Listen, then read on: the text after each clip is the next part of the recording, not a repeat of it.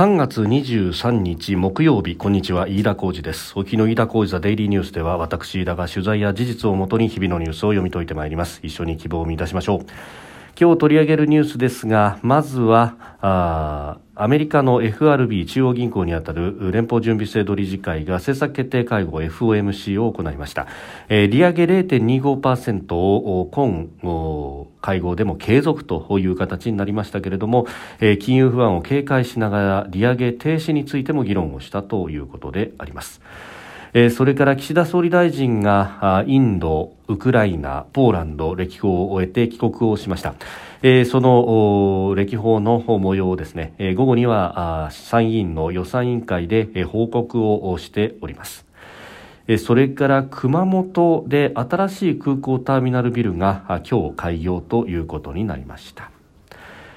収録しておりますのが23日日本時間のお昼3時10分というところです。すでに東京の市場閉まっております。日経平均株価の終値は昨日と比べ47円ちょうど安2万7419円61銭で取引を終えました。金融システム不安がくすぶる中 FRB が利上げを決定ということで、えー、アメリカの相場は大幅安となったんですけれども東京は朝方売りが先行し、まあ、その後は、えー、値頃感もあってか買いが入ったということで終値としては小幅なあ下げにとど、えー、まったということでありました。まずはアメリカの中央銀行にあたる FRB2 日間にわたって、えー、FOMC 連邦公開市場委員会、えー、政策決定会合を開きましたで、えー、0.25%の追加利上げを決定したということでありますで、えーまあ、これによってですね、まあ、あ政策金利の目標の値というものが、えー、現行4.75から5.0%ということになったと。いうところであります。で、えー、その後パウエル議長が記者会見を行いまして、まあ、これ、えー、利上げによってですねえー、銀行の経営が不安定になってるんじゃないかということが言われる中で、えー、利上げを今回見送るんじゃないかあるいは利上げを今回行うにしても年内にまたあ今度は利下げもあるのではないかとえいうことが言われておりましたけれども、えー、利下げの転換については2024年にするんだということ、えー、それからうんインフレの圧力がいまだに強いんだということを言いまして、まあ、あ利上げ今後の利上げの可能性というものもも、まあ、残しながらということになりました、まあ、ただ声明文の中で先行きの利上げについては継続的に利上げをするというその継続的の部分の文言が削除されているということで、まあ、利上げの余地はそれほど多くはないけれどもただ、えー、利下げに転じるのはまだ先であるということになっております、まあ、物価であるとかあるいは経済成長率見通しはほとんど変更しなかったということで、まあ、金融不安がありながらですね、えーまあ、あ今はまだその影響というものが、まあ、すべて見えてきたわけではないというところのようであります。まああのただ経済成長率の予想はほぼ全員が下方修正の可能性が高いというふうに FOMC の参加者は答えているということがあるようであります。で、えー、まあ、景気の下振れのリスクというものは、まあ、強く意識しながらで一方でうん景気は悪くなるかかもしれないけれども今現状、えー、顕著に景気が悪くなっているわけではない、えー、信用不安があ爆発的に拡大しているわけでもないと。そしてインフレ率を見るとまだなかなか収まるというところまで来てはいないと。いうような、まあ、あ数字で見ると、まあ、これは利上げがあ静着と最善手ということにもなろうと、えー、この辺のねあの感覚的な部分と数字の根拠というところで、えー、かなり参加者たちも、まあ、悩みつつ、えー、ということが非常に伺われるところであります。で、えー、この金融市場についてなんですが、あの金融不安がいつまで続くかというところについて、まあ、ああらゆる手段を尽くして、えー、銀行システム安定をさせていくんだということはえー、言っているというところであります。まあ、あの銀行の業界の中での資金の融通であるとかあるいはアメリカの財務省が預金保護するというようなことで対応はしておりますが、まあ、これも少しブレがあるというところで、えー、アメリカの一方でイエレン財務長官がですね、えー、議会証言の中で、えー、預金者を保護する預金保険について、えー、この現行、まあ、25万ドルまでは保護しますよというふうにしているこの上限の引き上げについては検討していないというふうに明らかにしております。まあ、あのシリコンバレーバンクなど破綻した2行に関しては預金の全額保護を打ち出したということで、えーまあ、特にシリコンバレーバンクで顕著ですけれども、えー、25万ドル以上、えー、預けているという預金者が、まあ、かなりいるというところで、まあ、そうした人たちがですね、えー、これは預金が保護されないということになると大変だということで引き出しに走ったあ結果、えー、これが取り付けになったとも言われております。であのネットの発達等々で、まあ、あのかつてであれば銀行に行って並んで現物を手に入れなければならなかったというところが、えー、ネットで、えーまあ、やり取りをすればですねすぐ他行に移すことは、簡単にできるというところで、まあ、数字上のですね、流動性がどんどんと目減りしていってしまうということが、まあ、実際に起こったと、えまあ、この辺りはかつてと違って、情報の電波も速いし、そこから行動に移すというのも、まあ、非常に便利になっていると。いうところがあるようで、まあ、一時期はこのシリコンバレーバンクのネットバンキングが、え、機能不全に陥ってしまってそれがまた、えーえー、疑心暗鬼を生んだというようなことも言われております。まあ、この辺のですね、まあ、情報のやり取りとそして顧客の動きというものは、まあ、逆に言うとネットでやっている分だけ、えー、追うことは、まあ、容易であるということでもありますんで、まあ、あどういう形で、えー、今回のこのうんまあ、ネット上でだけなのかというとそうではないようですけれども、まあ、この一連の取り付け的なところというのが、えー、どのように波及していったのかというのは別途研究が必要なテーマなんだろうというふうに思います。でまああの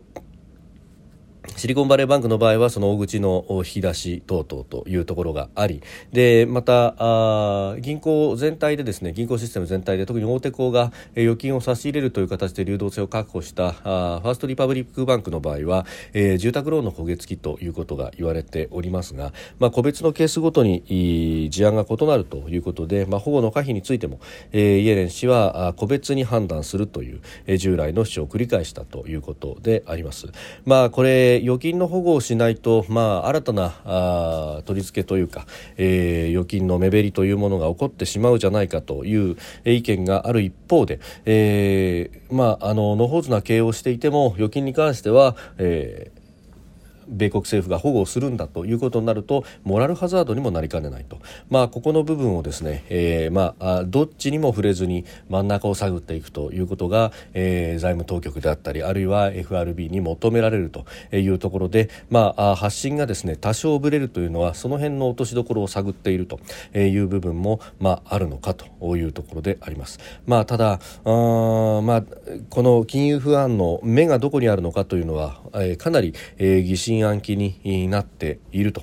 いうことで、まあ、この全体としてのですね、覆っている不穏な空気というもの、まあ、これが払拭されるまでにはだいぶ時間がかかりそうだということも言われておりますしまた、こうした不安からですね、まあ、銀行の経営に関して言うとアグレッシブな、貸し出し等々というものがなかなかやりづらくなる。あるいは、既存の債券であってもちょっとうんあまり、えー、投資的比較的に危ないんじゃないかというようなものに関しては、まあ、早々に手仕まいをしようとするというようなことが起こると、まあ、あバブル崩壊後に起こったようなですね、えー、日本のバブル崩壊後に起こったのと同じような貸し剥がしであったりとか、えー、貸し渋りだったりとか、えー、という信用収縮が起こってしまう、まあ、この辺まではいかないように、えー、うまいことコントロールをしたいというのが、まあ、当局の狙いだろうと思いますけれども、えー、ちょっと時間はかかるだろうなというところであります。それから岸田総理大臣が今朝方ウクライナ、ポーランド、まあ、インド、ウクライナ、ポーランドと訪問しましたがこの一連の訪問を終えて帰国をいたしました。で帰国後ですね、えー、午後には参議院の予算委員会に出席をしまして、えー、そしてこの一連の訪問に関して、えー、報告をするという流れになっております、えー、もうすでに午後のですね、えー、参議院の予算委員会の中で岸田総理は、えー、主要7カ国 G7 の議長国として、えー、ウクライナ侵略への対応を主導する決意を示せたということで、えー、日ウ関係が一層強固なものになったというふうに強調しております。でこの面で現地の情勢を見てゼレンスキー大統領とじっくり議論したことで現地の状況をより実感を持って把握できたというふうに振り返り、えー、そしてロシアによる一連の侵略は国際秩序の根幹を揺るがす暴挙だと改めて実感したと述べております。でこうした惨劇を繰り返さないためにロシアによる侵略を一刻も早く止めなければならないというふうにも訴えたということであります。まあ、あの全体としてのですね訪問の意義等々については昨日もお話ししましたけれども、まあ、これは、えー、非常にメッセージとして象徴的な意味があるということ。そして、まあ、これは狙ったものではないかもしれませんが、えー、中国の習近平国家主席がロシアに行ってあのきらびやかなクレムリンでですね、えー、大理石のそして赤い絨毯を歩くという姿。そして一方で、えー、岸田総理が、えー、惨状のあったブチャを訪問しそして寒空の中で、えー、真剣に説明に耳を傾け花を手向け、えー、目をつぶり、えー哀悼の意を捧げているというその姿、えー、このコントラストというものは非常に強く、えー、日本の存在というものを世界に発信をしたという意味でもですね、えー、今回は非常に、えー、外交的には評価できるものであったということを申し添えておきたいと思います。まあ、あの非常にね、えー、大きな決断であったということでありますけれどもしかし総理が腹一つというところでうん決断を下したということ、まあ、これがあ政治家の外交なんだなというふうにも思うところであります。で、えーまあ、今後その G7 でのメッセージの出し方であるとかも含めてですね、まあ、ある程度のこれで方針は固まってくると、えー民主主義であるとか法の支配というものをきちっとうん堅持しつつそして、え不当な平和というもの不当な侵略に基づく不当な平和というものは許さないんだということを、まあ、アピールしていくということが、まあ、今後もまた大事になっていく、えー、専門家の、まあ、読み立て等々を見ますと、まあ、なかなか、えー、中ロウクライナロシア双方ともに、えー停戦に応じるというようなところではないと、まあ、特にウクライナにとっては、えー、領土を不当に侵略されているこの状況を固定化するような形の停戦というものは全く許すことができないということにもなっておりますので長く続くということは息の長い支援が必要で、え、そのための全世界の関心というものが、え、長く必要になっていくということなんだろうと思います。えー、それからですね、まあ、経済に関連するニュースで熊本空港であります。新しい旅客ターミナルが今日開業したということで、えー、台北からのですねチャーター便も到着し活気を示しているということがニュースになってきております。でまあこれそもそもはですね2016年熊本地震で、えー、この阿蘇熊本空港は被災をしておりました、まあ、震源からも非常に近いところだったということで、えーまあ、最大震度を記録した益城町にも位置しているということがありますので、まあ、かなり大きな被害を旅客ターミナル受けていたということでありました、まあ、あの仮開業の形でもちろんやってきたんですけれども新しいターミナルをきちっと建ててと。でここには183億円が投じられたということであります。であのー、まあ、熊本というとご存知の通りですが半導体の自宅生産大手、えー、TSMC の工場建設が進んでいるということ。もうすでにですねビジネス観光などが活性化してきているということもありますんで、まあ、それもあってですね、えーまあ、今までであれば、うん、この、まあ、行政なりが建てる建物、えー、特に空港ということそれも、えーまあ、都市部の基幹空港ではなく地方空港ということであれば、えー、とにかくコンパクトに小さく小さく作るんだというようなことが言われておりましたが、まあ、このターミナル4階建てで非常に立派なものが、えー、できているということであります。まあ、ビジネス観光地域経済活性化への、まあ、期待その中心にもなりうると。いうことであります。で昨日はですね工事地価が発表されましたけれどもこれもこの TSMC の影響というか熊本県は非常に顕著な動きを見せておりまして熊本県の特に工業地の工事地価が前の年と比べると平均3.8%上昇でありました。日本全体で、まあ、全用途で見ると1.6%余りの上昇だったということを考えると、まあ、かなり全国の中でも抜きんでた形になっております。で、えー、工業用地は非常に需要が高いと、まあ、TSMC の工場そのものもそうですけれどもこれに関連するところも新たに進出をしてきたりだとか、えー、この工場の工業の裾野を広広広さというものを考えるとですね、えー、非常にこれが効果を見せているということであります。で、えー、これがですね工業地のみならずここに働く人たちがどこに住むかということにも関連してきますんでアパートであるとかホテルあるいは完成品をどう持っていくかということになると物流倉庫の用地などが非常に需要が高いと、まあ、特に熊本のこの工場が立地するあたり、えー、菊池町であるとか、えー、は、うん、九州道というね高速道路も非常に近くにありますんで、えー、そうすると物流の拠点というものも作りやすくなってくるということで、まあ、さらにですね、まあ、半導体ですから、まあ、それほど、えー、重いものそしてかさばるものではないということを考えると、えー、航空便での輸送ということになってきて、まあ、この辺りは先ほどニュースにも、えー、ご紹介した熊本空港の整備というところにもつながってくるというところであります、